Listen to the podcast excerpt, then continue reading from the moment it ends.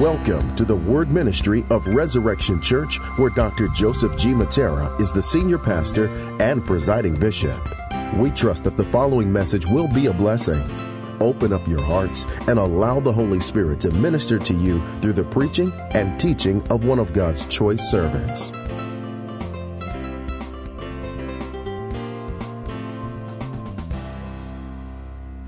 Hey, Resurrection Church, what a great time of worship.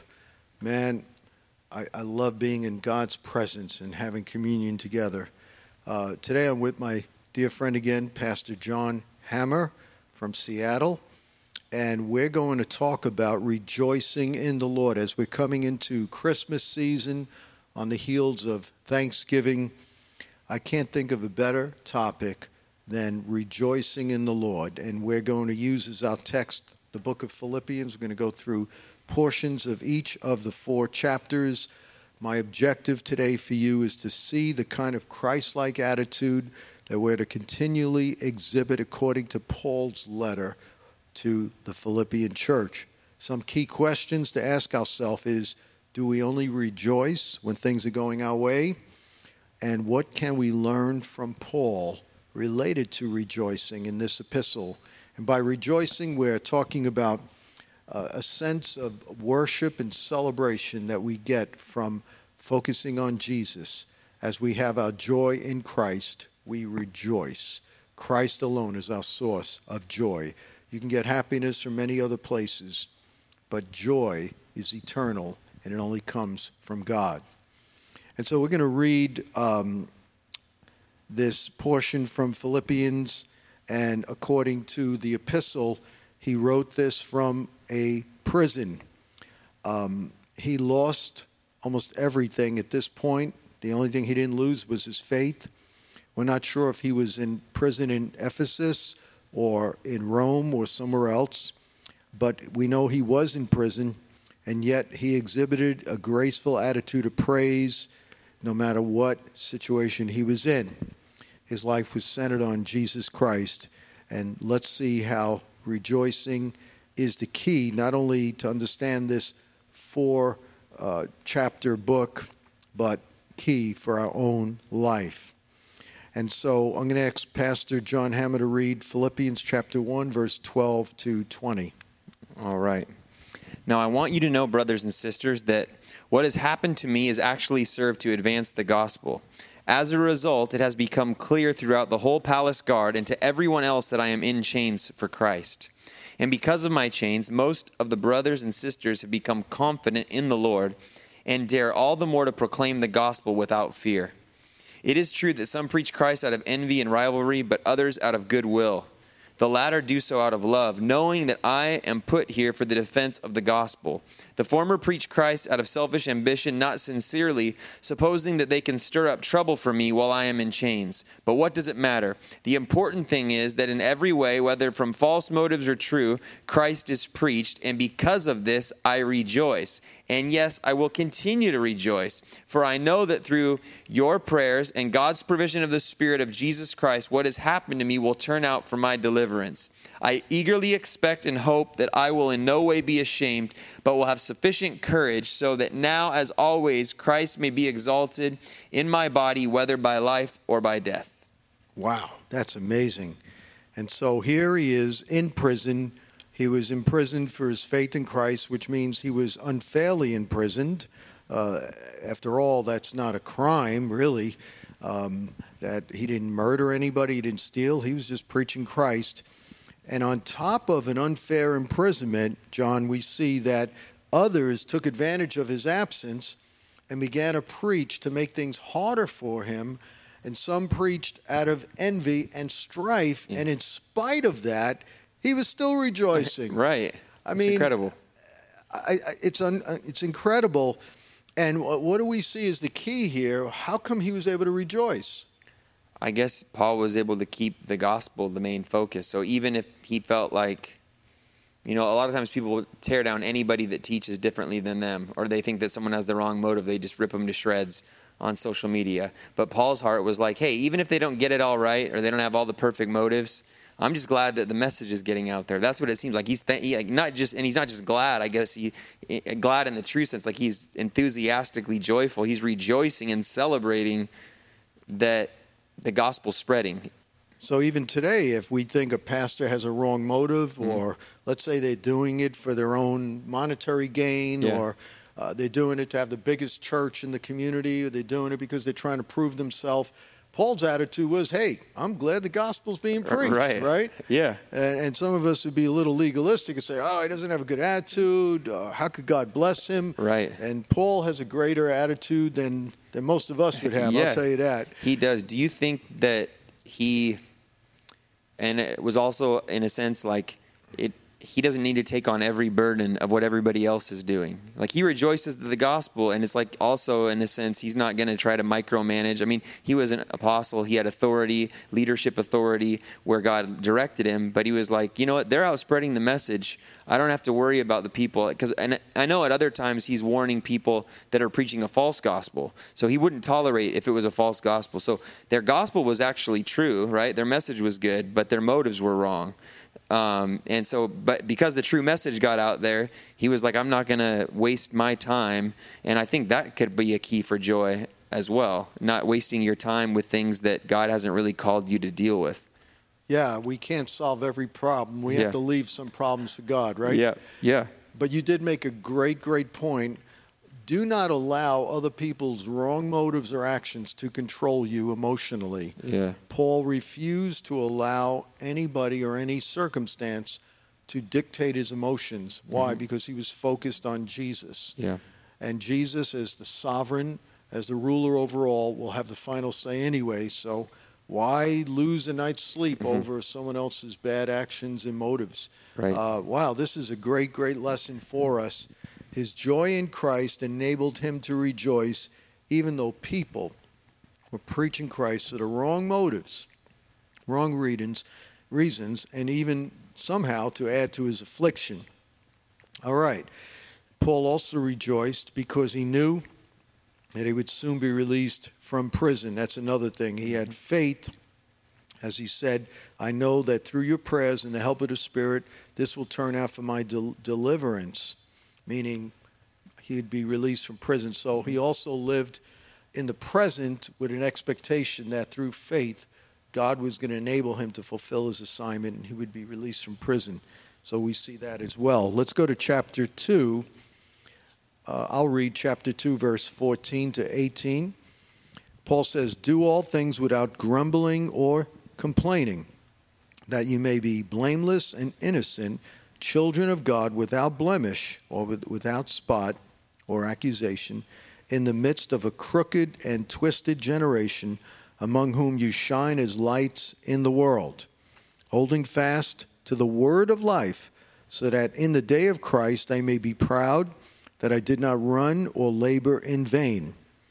Even if I am proud, or even if I'm to be poured out as a drink offering upon the sacrificial offering of your faith, I am glad and rejoice with you all. Likewise, you also should be glad and rejoice with me. So here we see Paul in prison. He was not righteously accused, he was unfairly put in prison, suffering. And those prisons, by the way, were like dungeons. It wasn't like they had windows and by all accounts, he was probably in chains as well. So it was a very, very tough situation. It wasn't like the prisons we have in the USA and some of the prisons in the USA would be yeah. like living, uh, you know, on a vacation property in some of the poor countries today. So we see him in this condition, but then he says, even though this is happening because I'm being poured out as a drink offering for the sacrificial offering of your faith, I'm glad and rejoice with you all. Likewise, you should be glad and rejoice with me. So instead of feeling sorry for Paul, mm-hmm. Paul was saying it's a privilege and an honor that I could suffer for the sake of the church. What wow. do you think of that? I guess it's just such a different mindset that, like, maybe the American view of Christianity is sometimes like, if you serve God, you're going to be really blessed. And we know there are promises of blessing for obeying God and being righteous and handling your finances the right way and, you know, uh, there's all those things, and there, it is a blessing to serve God. But I think Paul must have found the secret that just loving Jesus and doing everything for Him, no matter how much it costs you or how much you suffer. Uh, and I guess not even just for Jesus, but even for Jesus and His church. Like Paul loved. Paul loved the church, you can see here. He was willing to suffer not just for Christ, but for their sake as an example and as, you know, as a leader. Uh, so he just had a deep love for Christ and the church and for things that are eternal, I guess. His perspective was just not on the temporary. Wow, you make a great point. Sometimes the American church seems to uh, bring a gospel forth that is solely so that we can live a comfortable life, we can live an affluent life. That God will provide our needs so we could have a nice home and a nice, uh, you know, uh, illustrious vacation and all these different things. When it seems like Paul did not consider his joy based on the material things that he had. Yep. And instead of complaining about prison and instead of complaining about how hard it was to represent Christ for the sake of the church, to serve the church, he thought that not only should he rejoice, the church should rejoice Yeah. to him. Yeah. Man, it's an honor. Well, why don't mm-hmm. you read Philippians chapter 3, verses 1 to 3? Okay. Further, my brothers and sisters, rejoice in the Lord. It is no trouble for me to write the same things to you again, and it is a safeguard for you. Watch out for those dogs, those evil doers, those mutilators of the flesh, for it is we who are the, circ- the circumcision, we who serve God by his Spirit, who boast in Christ Jesus, and who put no confidence in the flesh, though I myself have reasons for such confidence. Wow. So we see here another reason, a third reason for Paul rejoicing is because it is we who worship God by the Spirit and glory in Christ Jesus, meaning um, he's rejoicing because he doesn't have to earn his salvation. He doesn't have to follow the law of Moses in order to be saved. And because it's totally by grace, it's by grace alone. But it's not just grace so that we can go to heaven, it's grace so we could fellowship with God, so that we could worship God, so that we could know God, that we could be in tune with God. It's like St. Athanasius said God became a man so that man could become like God. Theodosius. It's, it's, it has to do with being like God, partaking of his divine uh, character and his divine nature. Oh, that's that's what I see here. Yeah. Uh, they called it Theodosis, being like God. What do you think of that? That's wild. Um, so it, he's re- he's entreating them to rejoice in the Lord, and he says, "It's no trouble for me to write the same thing to you." And then he said, "Watch out for these dogs, evildoers, mutilators of the flesh, for it's we who serve God by His Spirit. We boast in Christ."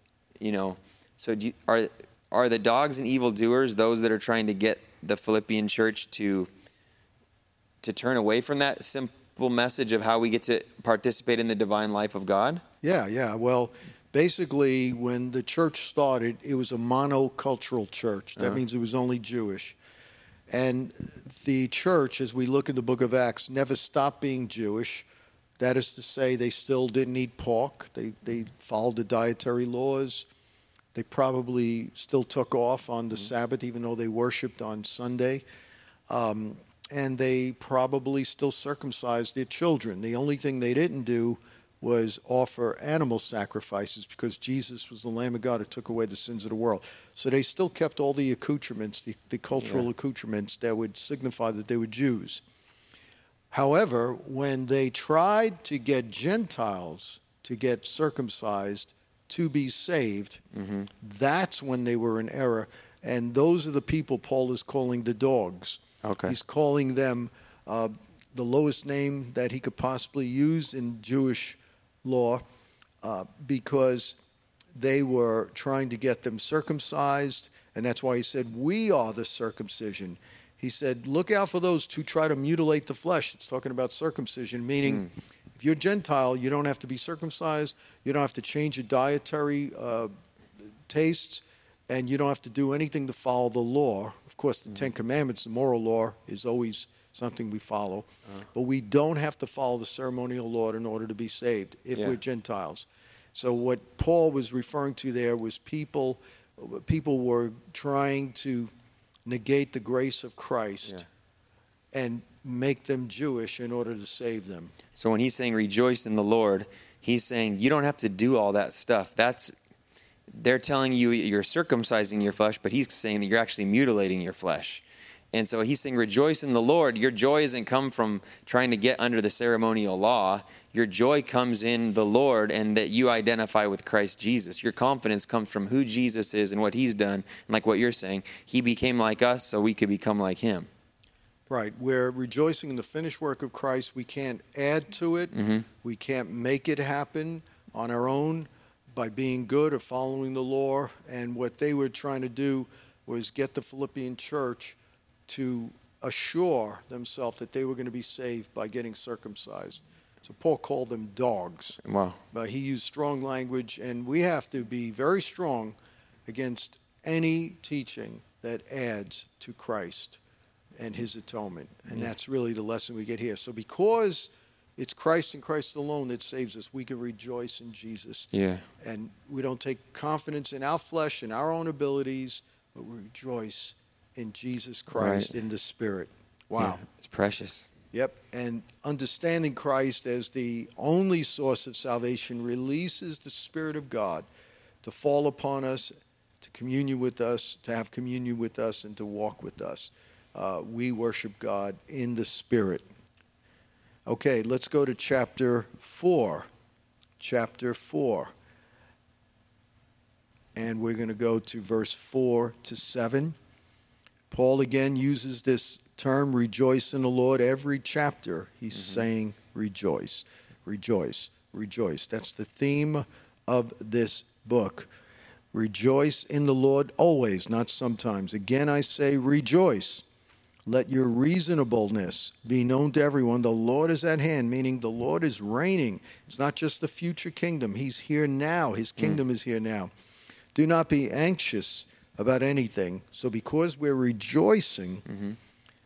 we understand we don't have to be anxious in anything because the Lord is at hand. And then he tells us if you are fa- fighting anxiousness or if you are battling in your mind fear, he said, but in everything, by prayer and supplication with thanksgiving, there it is, rejoicing with thanksgiving, let your requests be known unto God.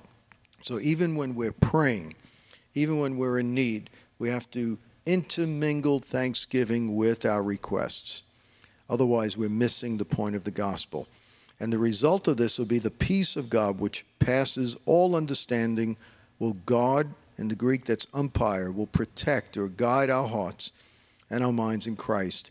So when you're not praying, when you're not casting your cares upon the Lord, your heart is not able to guide and guard you because it's overwhelmed with fear.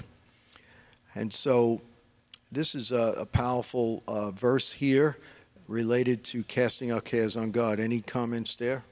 Yeah, uh, maybe a question for you too, because um, I've been thinking about this a lot as I've been teaching and trying to grow as a leader, as a husband, as a dad, different different relationships I have. Um, but it seems like I'm I'm seeing in the scripture this theme of like emotional health, and uh, you know, a lot of the rejoicing is about having our focus on Christ.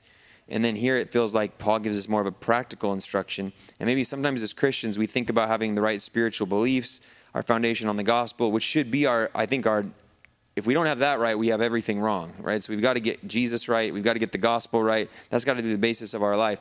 But sometimes we don't apply it to our emotions or we don't apply it to our actual circumstances that cause us anxiety, fear. And it seems like some Christians are spiritually strong, but emotionally weak because they just get head knowledge or they get the right beliefs. But then when the pressures of life come, the different things, they don't know how to like pour out their heart. They don't know how to live in thanksgiving, which I, or rejoice, which I think is more than just being optimistic, but it's truly thanking God, you know, in the middle of everything. So could you speak to that a little bit about how? Because to me, someone who's casting all their cares upon God and they're thankful all the time, and they have peace coming in their heart, that's an emotionally resilient person, not just somebody who has the right spiritual thoughts. Yeah, that's great. Well, we see even further on in the context how he was able to stay in that attitude of rejoicing. In verse 8, he says, And whatever things are true, whatever things are noble, whatever things are honest, whatever things are of a good report, think or focus or meditate on these things, and the God of peace will be with you. So it's not just prayer, it's also focusing your mind on good things. There's certain things in the news we don't have to watch. I mean, I see people filled with fear of COVID. Uh, the Word of God tells us in Romans 10 17, faith comes by hearing and hearing by the Word of God. But that actually works in reverse. Yeah. Whatever you're constantly hearing, you're going to believe. So yep. if all you're doing, you have the news on 24 hours a day about these people dying and getting sick and this, that, and the other thing, you're going to be filled with fear.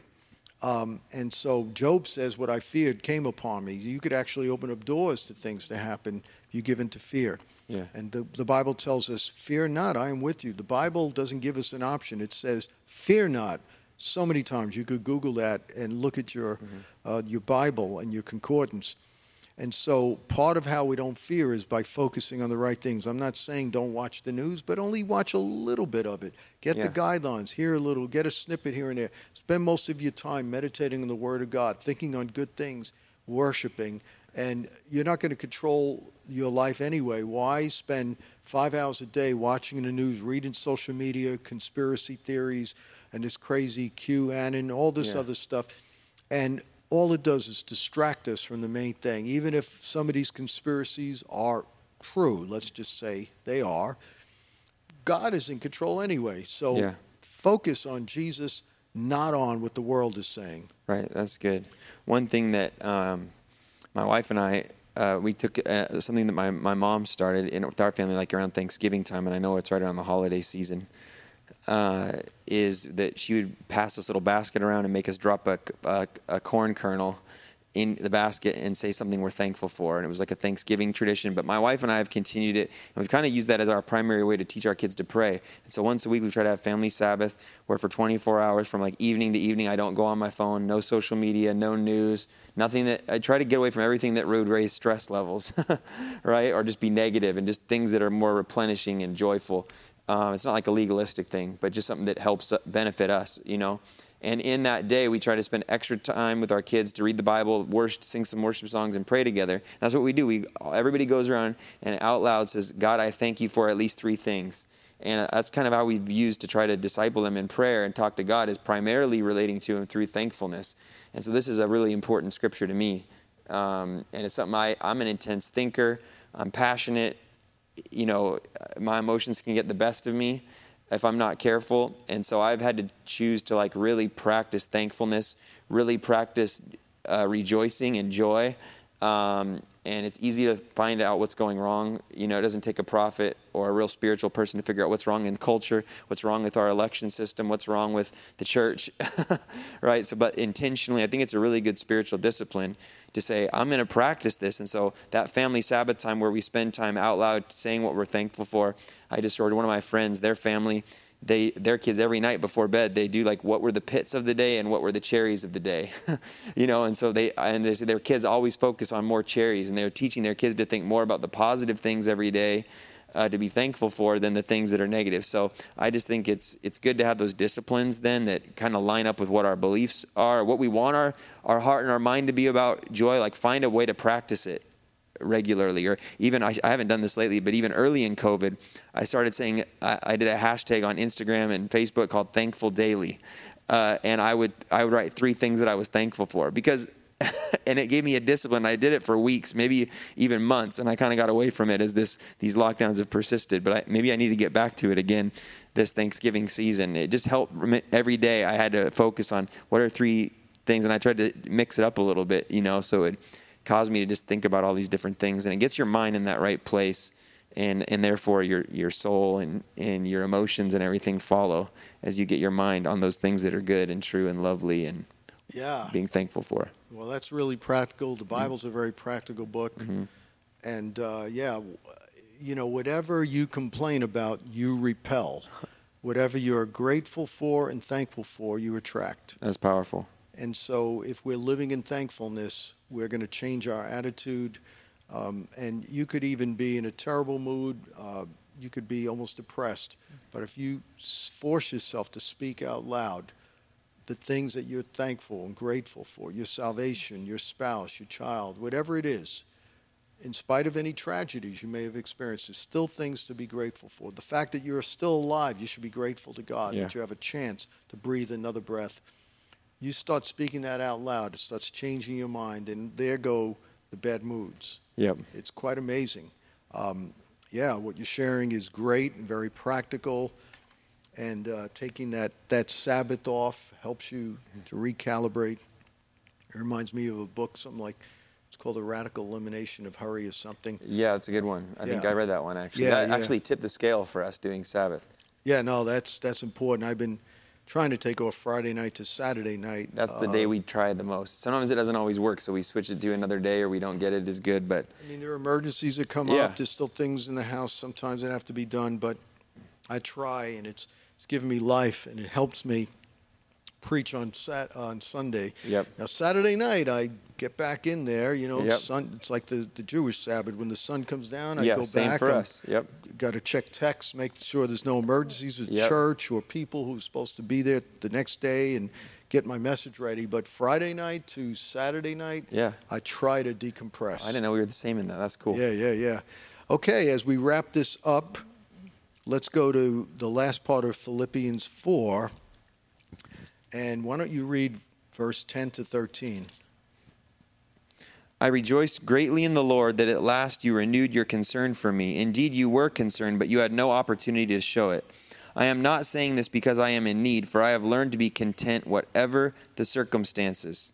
I know what it is to be in need, and I know what it is to have plenty. I have learned the secret of being content in any and every situation, whether well fed or hungry, whether living in plenty or in want. I can do all things through Christ who gives me strength. Wow, that's amazing. Um, and so he talks about, I could do all things through Christ who gives me strength, but that's often misquoted. Yeah. Uh, you could do any kind of I could run a marathon, or Yeah, yeah, yeah, I you- could be the best lawyer, or I could I can marry any woman I want. I can do all things. Yeah. yeah, yeah, yeah. But the context here is what, John? What is the thing he could do all things through Christ for? Um, I think he had learned the secret of rejoicing, no matter if he had a little or a lot. So he he could do all things. It didn't matter if he only had a little bit. So it didn't mean he was always going to have whatever he wanted. It meant kind of the well, it meant you might have times like that, but it could be the complete opposite. You could still do all things when you have great need or great lack. Right. Uh, Basically, what he's almost talking about is a miracle. Uh-huh. You could be content. Yeah. and contentment is what most people don't have, right. or at least people in, in our circles who are very uh, high D leadership and Mm-hmm. all of that. And people are very rarely content who are great achievers. Uh, that's what drives them to keep on going for more and more. But basically, man, what Paul is saying here is we need to live a content life. Not that we don't strive for more. Paul was always striving. We see Philippians 3.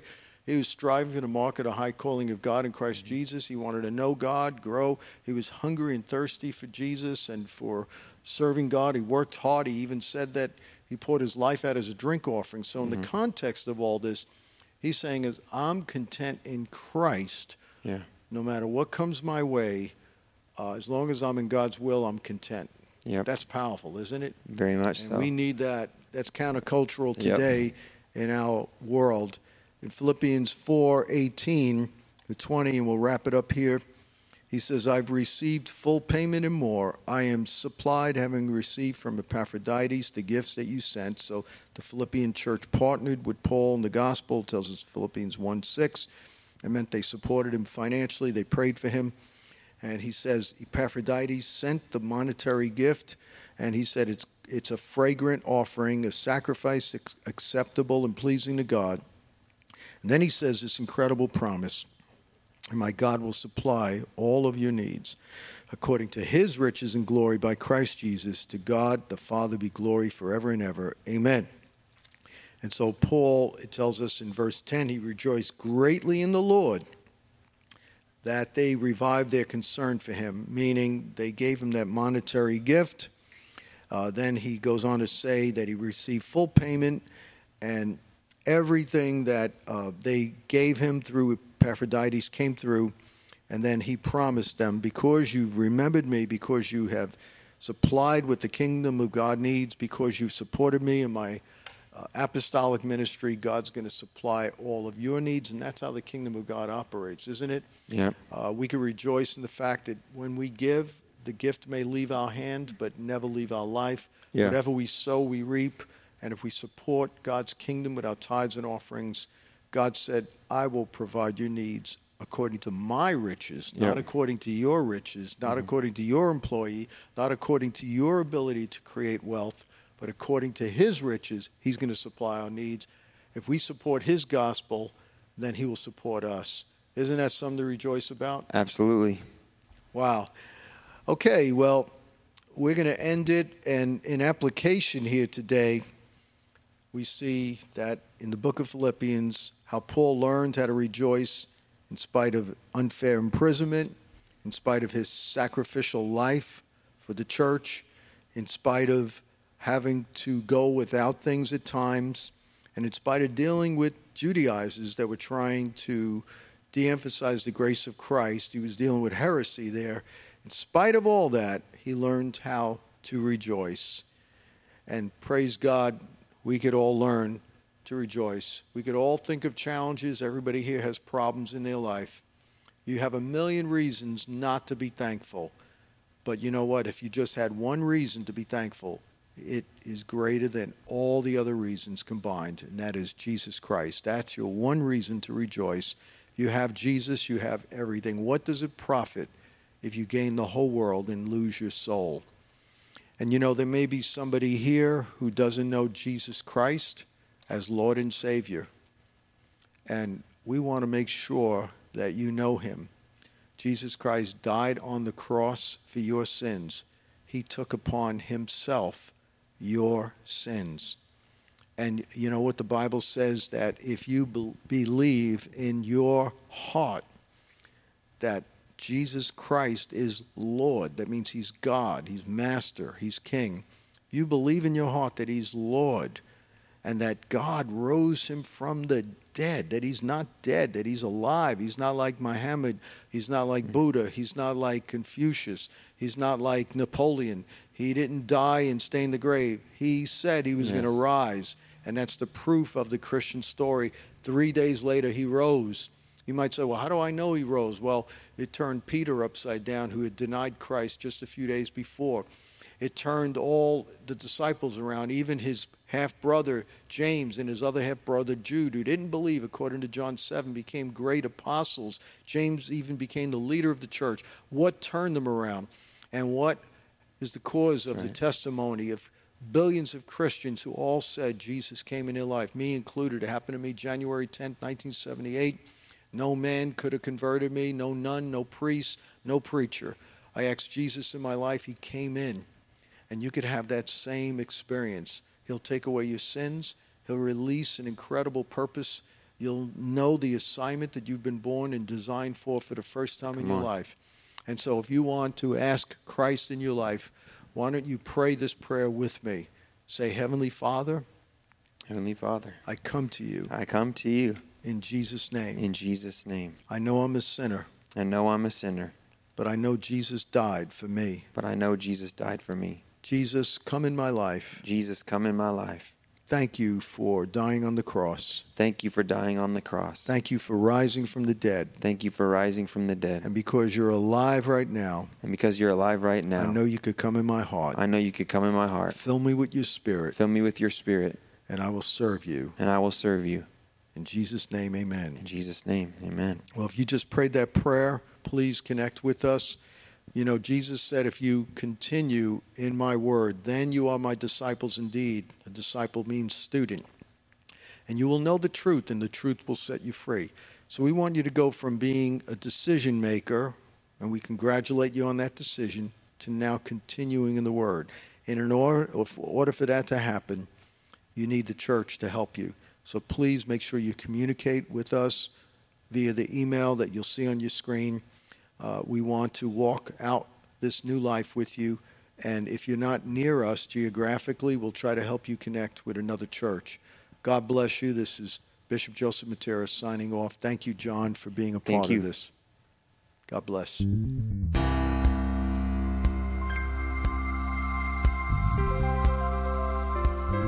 We trust that you were blessed. For more information regarding our church, please go to our website at www.resurrectionchurchofny.com or call 718 436 0242 extension 0.